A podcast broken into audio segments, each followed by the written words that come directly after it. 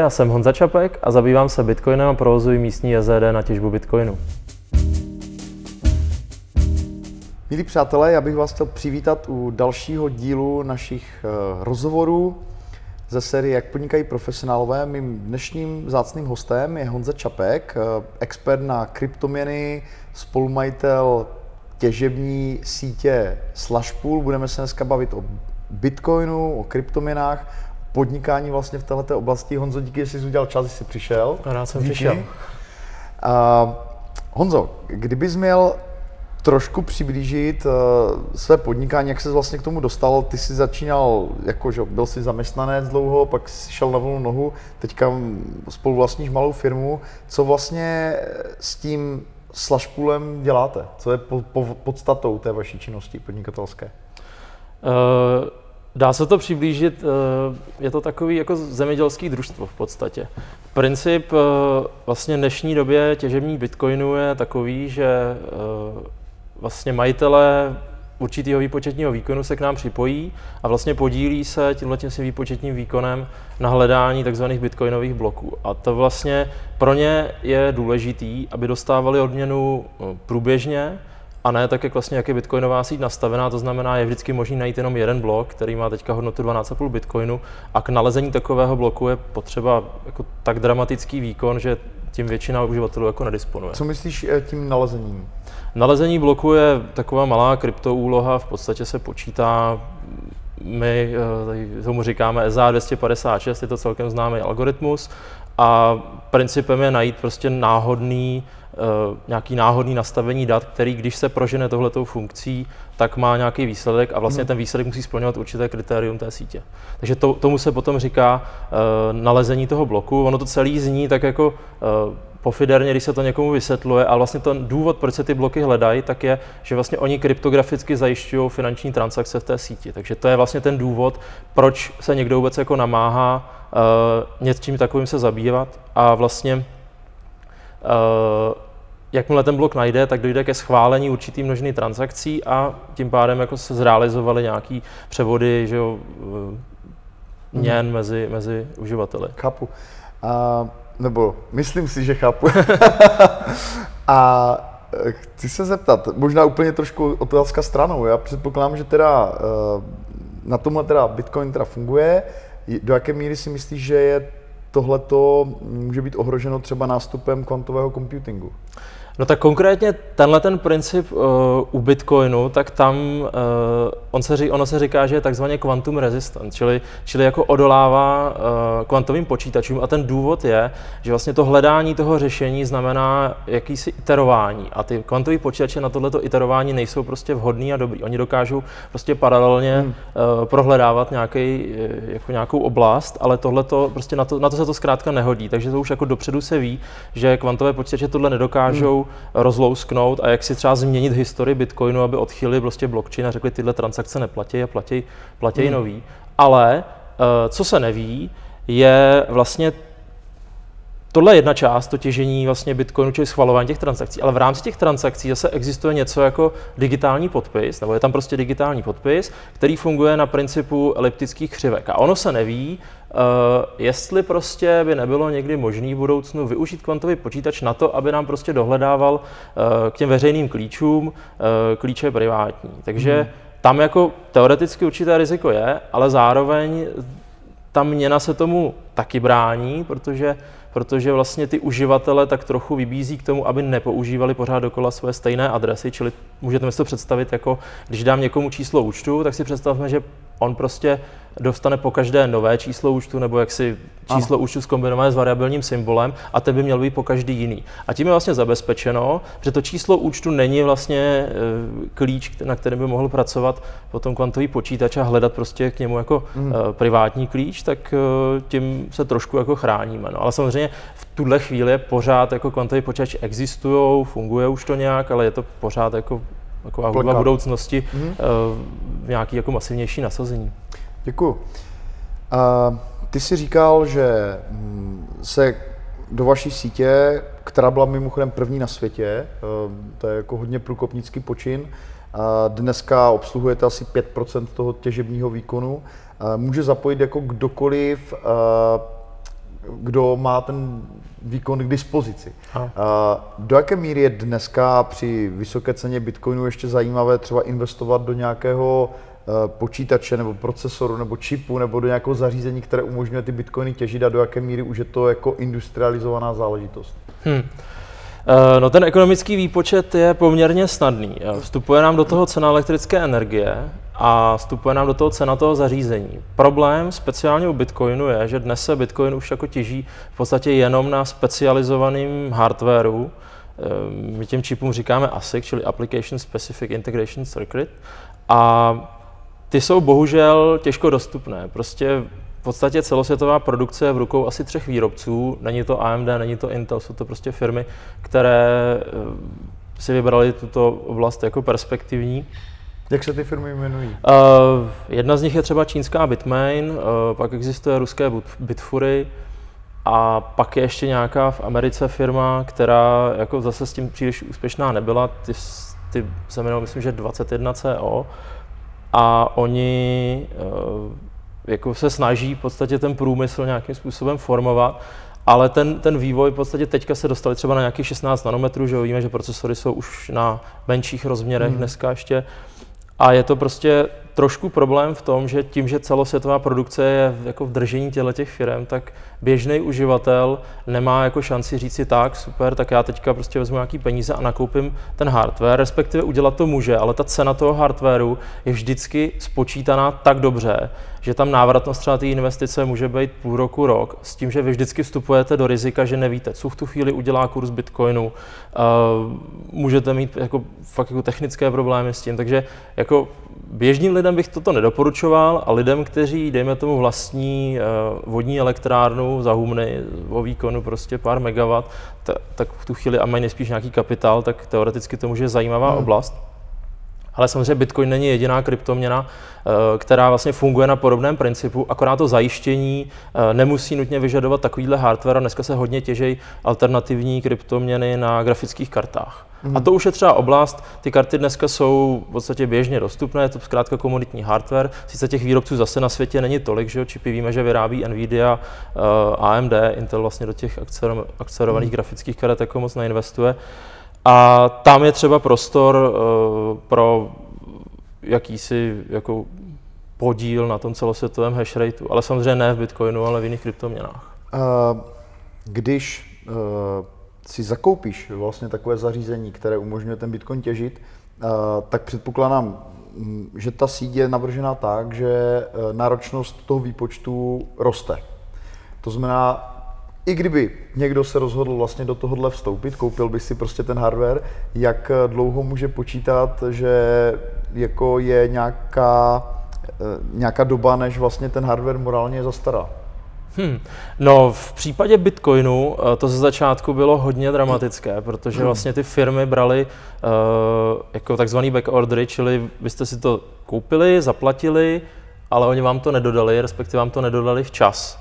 Dali vám to třeba s několika měsíčním spožděním, což už potom v té ekonomické kalkulaci jako hraje poměrně velkou roli. Čili my někde ze začátku roku 2014 máme prostě eh, jako ve firmě jenom testovací minery. A tou dobou jejich cena byla kolem 50 tisíc korun zhruba hmm. a kdyby ta firma je dodala, dnes už neexistující Butterfly Labs, tak eh, kdyby je dodala v podstatě v nějakém termínu třeba týdne až měsíce, tak by se to zařízení splatilo během dalšího měsíce. Ta cena tak byla nastavená, eh, navíc proti ním šla v podstatě i cena Bitcoinu, protože oni v podstatě tu cenu toho zařízení určují v nějaký moment, kdy je nějaký kurz Bitcoinu, ale ten počet eh, těch digitálních mincí, který to vytěží, je prostě proporcionálně uměrný tomu, jak je veliká celá ta síť. Takže naštěstí to šlo nahoru, ale závěr z toho byl, že, ta, že, ta, že to zařízení si na sebe vydělalo asi 20 tisíc, čili v podstatě do mínusu a dneska se tam jako na to chodíme dívat. Je to tak vhodný pro nás už teď jenom na testování. Hmm. Takže to je riziko, které Takže neseš jako To je, to je samozřejmě investor. velké riziko, hmm. ale, ale samozřejmě do těch kalkulací to vstupuje. Výhoda třeba Bitcoinu v tuhle chvíli je ta, že uh, ta technologie už dosáhla určité úrovně a už prostě se neděje to, že by, to, že by vlastně kvalita těch zařízení exponenciálně rostla. rostla. A kvalitou vlastně, já myslím, eh, to množství spotřebované energie versus výpočetní výkon, jaký to má. Protože hmm. často dostáváme třeba otázky od uživatelů a nemohl bych těžit prostě Bitcoin na svém MacBooku nebo se svojí grafickou kartou. A naše odpověď je ano, ale bude to ztrátové a bude to významně ztrátové, protože to potřeba energie, kterou to, to zařízení má, ať už v podobě GPUčka nebo o CPU bych ani nemluvil v tuhle chvíli, tak uh, vlastně nikdy eh, nedosáhne jako žádný rozumný hodnoty hmm. to, co to vlastně vytěží. Je, jsou to prostě zlomky, protože si pořád musíme uvědomit, že pořád jako to zapojíme do sítě, která vlastně roste, roste, roste a ten výkon toho zařízení je poměrně malý. Mm-hmm. Uh, jak, nebo ta komunita kolem Bitcoinu hodně staví na decentralizaci, na svobodě. Jak se vlastně ta komunita dívá na to, že je v podstatě úplně závislá na nějakým jako čínským nebo ruským výrobci, eh, to mi nepřijde jako úplně jako svobodné. Jo? Jakože eh, mm, je tam mě teda z mého pohledu je to teda obrovská závislost na dvou firmách, které jsou teda v zemích, které nepatří jako zrovna do toho svobodného světa. Jak to vnímáš ty tohle? Je to, eh, je to poměrně aktuální téma, řeší se to. Samozřejmě hmm jako řešení, které by se jako nabízelo, je, tak pojďme vyměnit ten těžící algoritmus, ať se dá těžit třeba na grafických kartách.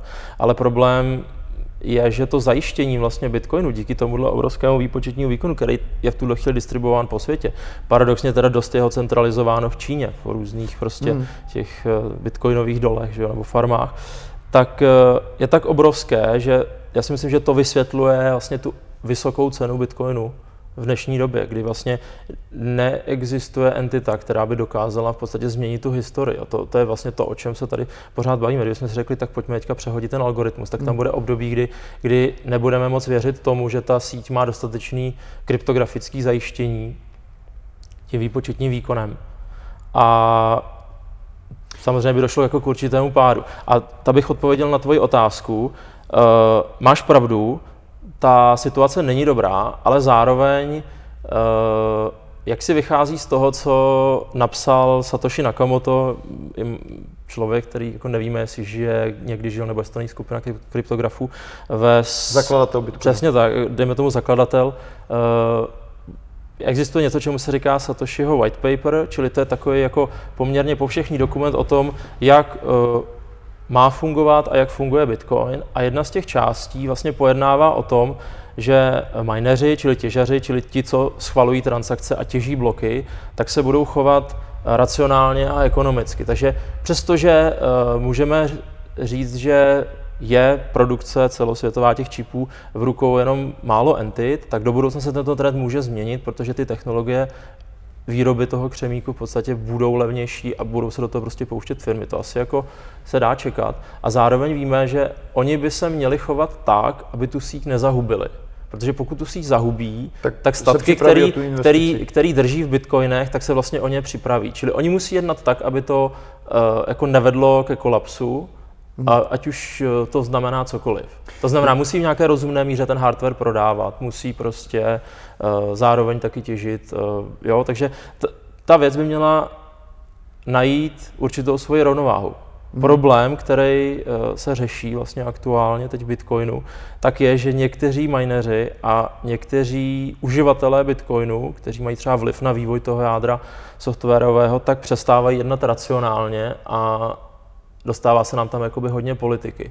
A vlastně v tu chvíli může být někdo ochoten jako až jít jako za tu hranici, kdy OK, tak já tu síť teď jako zničím, jenom proto, abych jako se ukázalo, že mám pravdu.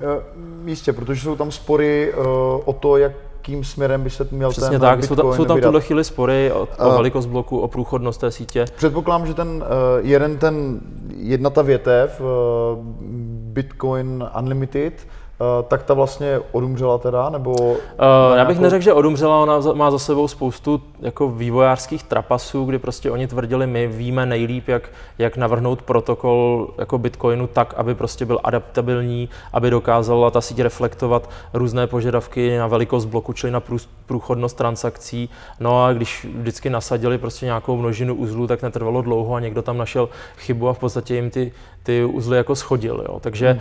tam eh, když si představíme, že by na tomto softwaru jako měla ta síť jako fungovat celá, tak to asi hmm. uh, nebude to, co, Nebylo to, to, co chceme.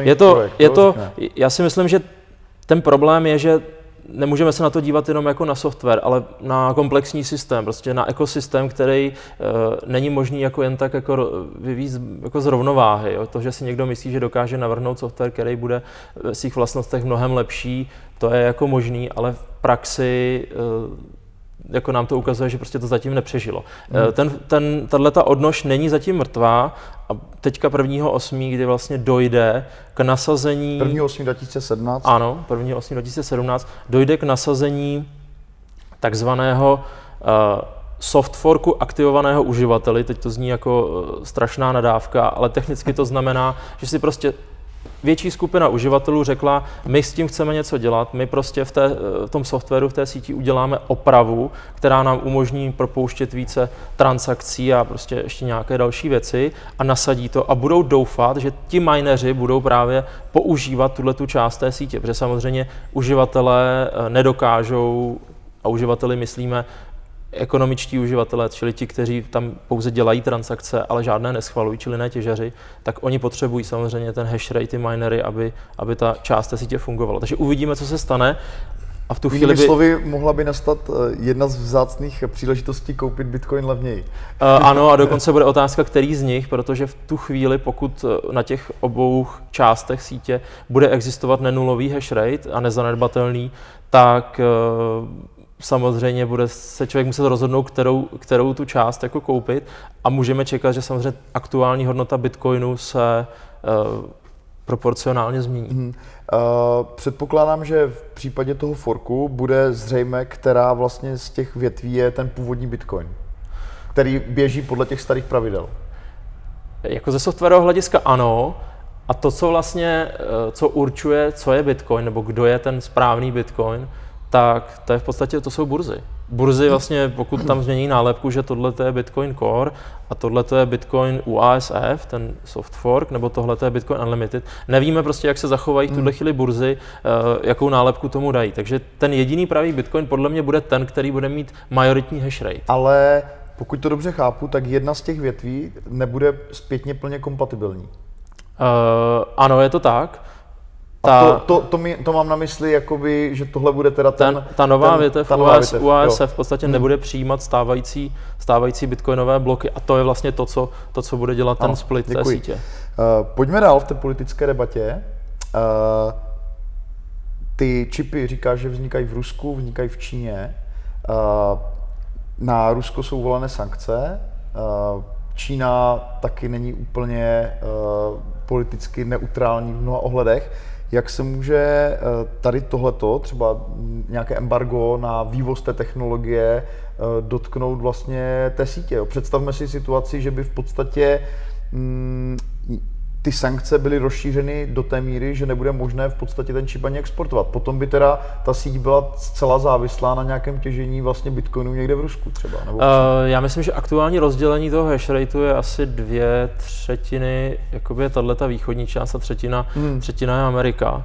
Uh, velkou popularitu... Mně mi přijde, že ta síť jako je celkem citlivá na nějaké politické jako uh, otřesy, jo? Je a není, protože pořád aktuální kapitalizace Bitcoinu 100 miliard dolarů je sice hodně, ale nemyslím si, že to je pořád jako na úrovni kde by to ještě zajímalo nějaké jako větší entity. A druhá stranu, část teda... Jestli ještě můžu no, to ano. doplnit, zrovna včera jsem četl eh, novinku, že jeden vlastně z amerických zákonodárců se pokouší teda prosadit Eh, zákon, který donutí lidi, kteří cestují do USA, při tom prohlášení, které vypisují při vstupu do země, eh, uvést, jestli sebou vlastně převážejí eh, zařízení nebo nějaké klíče, které vlastně, jestli disponují nějakou kryptoměnou. Jo? To znamená, evidentně to není tak úplně jakoby možná vzdálené ta doba. Jako, jo? No je to, je to jako hodně zajímavá věc. Já jsem, já jsem, se, já jsem to četl ale nemyslím si, že to dokážou jakýmkoliv způsobem jako vynutit. To je jako kdyby vám někdo chtěl přečíst jako mozek a, abyste vydal passphrase prostě ke svému šifrovanému disku. A protože v Americe na tohle to je dokonce taky nějaký zákon, že prostě hmm. musíte. ale zároveň jako tady dokázat, že někdo něco vlastní a ještě navíc, že to převáží, to je poměrně jako komplikovaná věc. Dokážu si představit, že americké burzy mají v tuhle chvíli povinnost už reportovat nějaké věci uh, vlastně americké vládě, a pak by se mohl ten kruh uzavřít, protože samozřejmě je mnoho cizinců, kteří hmm. na amerických burzách obchodují a pokud by tvrdili, že... Já jsem teda ten, ten příspěvek četl tak, že eh, není to o převážení, ale že vůbec eh, máte v držení jakékoliv, hmm. jakoukoliv hmm. kryptoměnu. Tak ten a v tu chvíli, schválený, ano, ano, já si myslím, že to, není... já si myslím, že to jako neprojde, jo, ale, ale kdyby, tohle, kdyby tohle to prošlo, tak to technicky znamená, že bez ohledu na tu prohlášení, tak pokud, pokud někdo se objeví na kterékoliv americké burze, která prostě podléhá těmhle regulacím, tak na té na tý hranici jako nemá v podstatě hmm. co deklarovat, protože ta americká vláda to automaticky ví. Hmm. Uh, nebudu tě dál trápit politickými dotazy, pojďme dál. Uh, ekologické aspekty Bitcoinu. Uh, vlastně ta těžební síť v podstatě konzumuje obrovské množství elektrické energie. Uh, jak třeba vnímají bitcoineři nebo lidi vlastně kolem Bitcoinu tady tenhle ten aspekt? Je to jako z tvého pohledu zanedbatelný nebo je to podstatě věc, která je jako reálný jako ekologický problém, že v podstatě jde o to, že ta investovaná energie v podstatě jde do, de facto do té kryptominy a do tepla, které se uvolňuje jako ano. z těch počítačů. Že? Takže jako jak vnímáš třeba tohle ty? Uh, dvě věci. Dokáže někdo uh, spočítat nebo odhadnout, kolik energie spotřebovává celosvětová bankovní infrastruktura? Jo, že ten, ten poměr tam nějaký bude a myslím si, že pořád je Bitcoin jako na tom menším konci. Mm. Vezmeme-li si prostě všechny světové banky, co znamená, aby provozovali svoji infrastrukturu, jejich administrativní budovy, jejich datová centra, eh, tak tam si myslím, že pořád jako existuje velký nepoměr, takže z tohohle hlediska bych to vůbec neřešil. Samozřejmě eh, je jako dobré se na to dívat i z, i z té strany jako ekologické, co s tím teplem a v podstatě už tady vznikají projekty, které řeší, jak tohleto zbytkové teplo uh, jako použít. Hmm. V, dokonce v Čechách, uh, myslím, že Vedos, uh, byť nemají nic společného s Bitcoinem, tak se vlastně zabývá eh, tím, jak udělat eh, ekologické datové centrum, kde, které nemá prostě eh, externí klimatizační jednotky, které by naopak energii potřebovaly a generovaly by potom další teplo do vzduchu, tak, aby ochladila ta zařízení. Mm-hmm. Ale chtějí to teplo jímat vlastně nějakým způsobem a využívat to třeba na vytápění bazénu a tak dále. Takže si myslím, že to potom povede k tomu, že ti mineři to budou mít jako další, dejme tomu, zdroj příjmu a incentiva pro ně, jak to udělat vlastně efektivnější a lépe. Mm-hmm. Super, děkuji. Uh, ty už jsi zmínil uh, existenci těch dalších uh, kryptoměn, což samozřejmě pro lidi, kteří se teďka jako čerstvě zajímají o mm, Bitcoin a o alternativy, tak jako obrovské jako nějaké univerzum možností. Já sám jsem četl články, které v podstatě přirovnávají některé ty kryptoměny k úplnému jako skemu, jo? v podstatě, že jsou předvytěžené ty sítě a, a tím pádem jako ti zakladatelé pokud se ta měna chytí, tak vlastně obrovsky můžou na tom zbohatnout. Jo? To znamená, kdybys měl doporučit jako podle tebe nejsolidnější alternativy k Bitcoinu, které jako nejsou pod kontrolou nějaké malé skupiny lidí, jsou podobně decentralizované, jsou podobně robustní, tak co, co ty bys vlastně teď, teď, teď, teď si mi škrtl vlastně dva kandidáty. Uh, no, těch kryptoměn je desítky, stovky, dokonce některé měny vzniknou, začnou se obchodovat na burze a v době, kdy už v podstatě za nima není žádná síť, tak se pořád na těch burzách obchodují, protože lidi jako v podstatě tuhle tu technickou stránku věci vůbec neřeší. Oni prostě dělají technickou analýzu na burzách a, a v podstatě pouze spekulují a drží hodnotu něčeho, co reálně už nemá žádné ani jako, žádnou reprezentaci. To takové případy jsou. A teprve až třeba po mnoha měsících ty burzy takové měnové páry prostě jako delistují a vyhodějí z obchodování. Uh, co bych já doporučil, no to já nechci dávat investiční doporučení ne, určitě, uh, ale to, co, není to investiční, není to investiční doporučení. Je to tvůj názor subjektivní, uh, samozřejmě. To, co já vidím jako poměrně konzervativní alternativu k Bitcoinu, na které paradoxně už byla schválena ta technologická inovace jménem Segwit, o kterou tady vlastně se vedou ty politické boje, tak eh, je Litecoin. Litecoin, když se někdo teď podívá v podstatě na jeho graf, tak si řekne, no jo, ono to jde furt jako dolů ale podíváme-li se na jeho dolarový kurz, tak to poměrně drží jako uh, stabilně nějakou hodnotu a řekněme, jako v kontextu toho, že Bitcoin si často mnoho lidí myslí, že by mohli s ním jako platit za kafe a už to jako není úplně ta realita, tak Litecoin se stává alternativou, která je levná, má hlavně levné transakční poplatky a s tímhletím upgradem vlastně v podobě Segwitu eh, jako má podle mě potenciál toho stát se tady takzvaným stříbrem. Ono se jí říká, že to je vlastně stříbro. Bitcoin je zlato a Litecoin hmm. je stříbro a stříbro po babičce se samozřejmě nikdy neprodává, čili je dobré ho držet, jak se říká.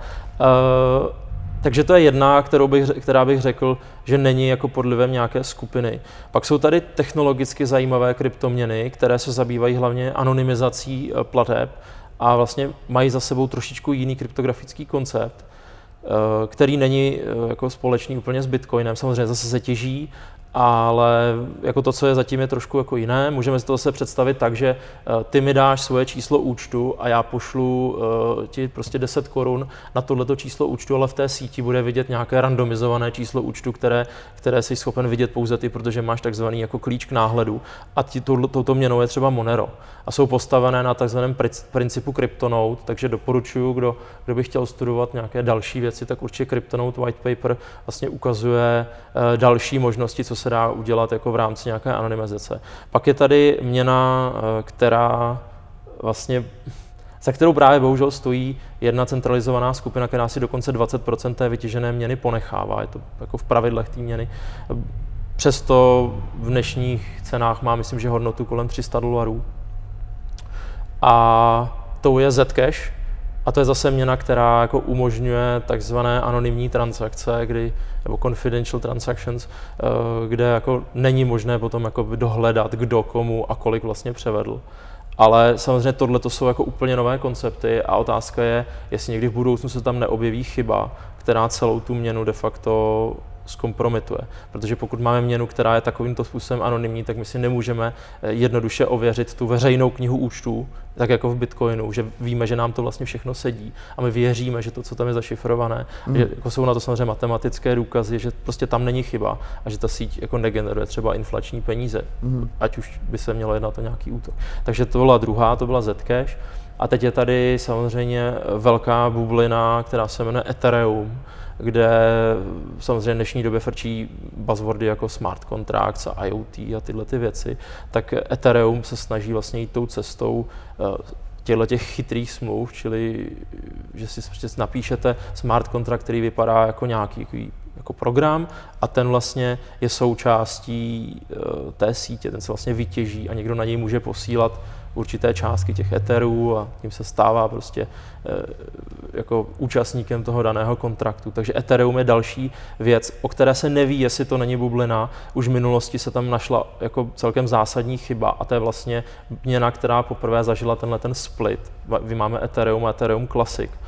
A to, co oni udělali v podstatě, když se v nějakém takovémhle kontraktu našla chyba a vlastně ten hacker získal tenkrát jako obrovské množství peněz, on v podstatě celý ten, celý ten kontrakt jako vytuneloval, tak vývojáři řekli, ne, ne, ne, takhle to nebude a my vlastně tu historii revertneme. A to, co udělali, je, že prostě do toho kódu dali část, eh, která říká, že odtud od, už ten starý chain neplatí a půjde to ponovu. A proto došlo k tomu rozdělení Uh, takže Ethereum je tady něco, co, co je t- s, kým, s čím se dá velice hezky spekulovat v tuhle chvíli, ale tam bych jako byl opatrný v tom, že se neví, jako, co s tím bude.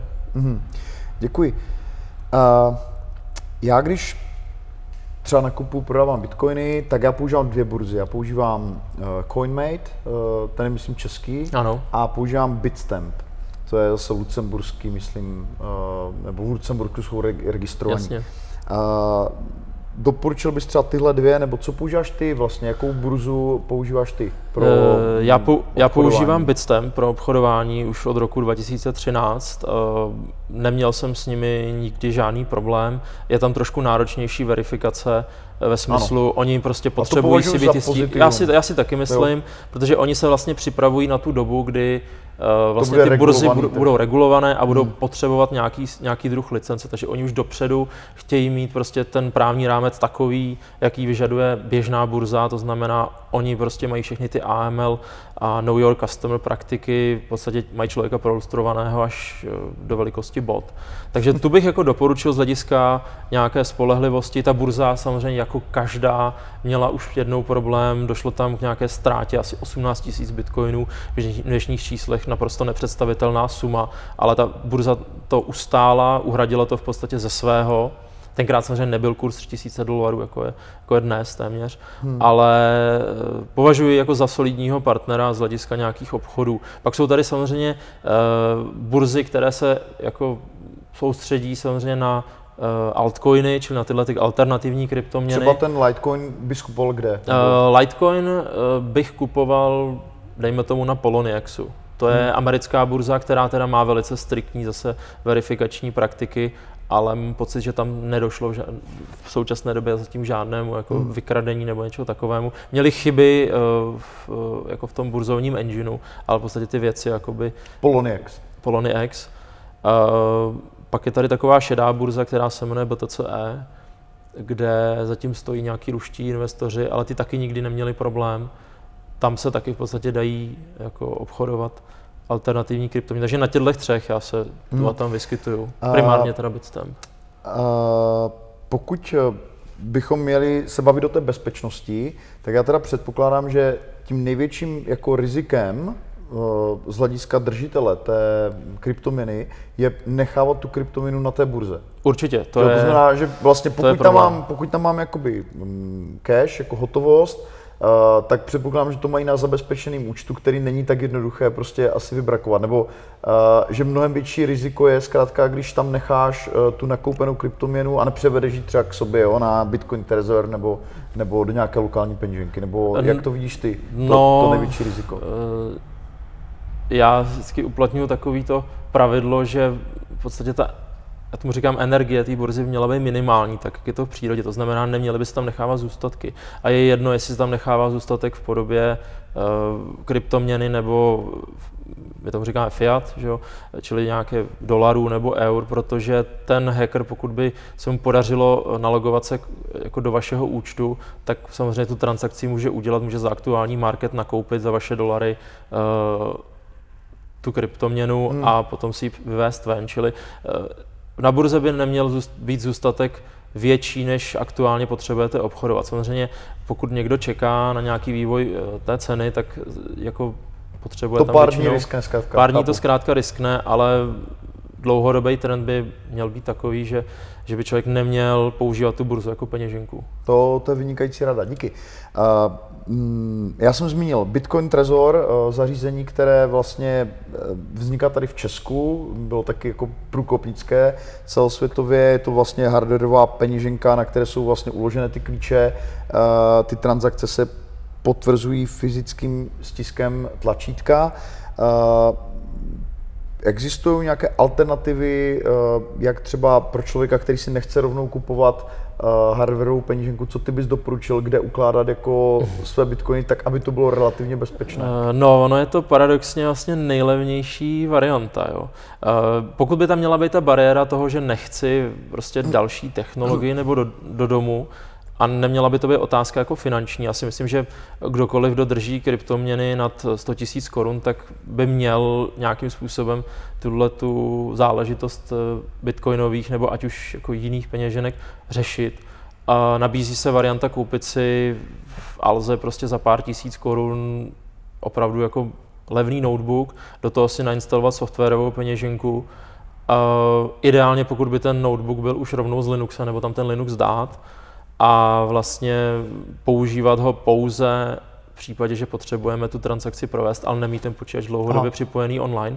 Ale už je to určitá, já si myslím, že to je už svým způsobem taková jako technologická bariéra pro běžného uživatele, prostě instalovat nějaký software, eh, teď se o to nějakým způsobem postarat jako lidi z bitcoinové komunity to samozřejmě zvládnou, nebo běžný programátor to zvládne, ale v tu chvíli je otázka, jestli není jednodušší prostě investovat do té hardwareové peněženky, která stojí, která, která, která stojí víceméně 100 dolarů. Kluci se za to si myslím, že k tomu mají výbornou podporu. Ten web, který k tomu je taky, taky jako seamless, funguje to krásně a podporuje to víceméně Bitcoin, Litecoin, Ethereum a dalších x, hmm. x takových měn. Takže nevidím úplně důvod pro nějaké takové obskurnější řešení. To by asi mohlo připadat v úvahu v případě opravdu nějakého jako hackera, geeka, který potřebuje prostě nad čem mít kontrolu. Chápu, děkuju. A, a vy uh, se pohybujete v hluboce uh, v té bitcoinové ekonomice, takže máte, předpokládám, taky dost bitcoinových transakcí.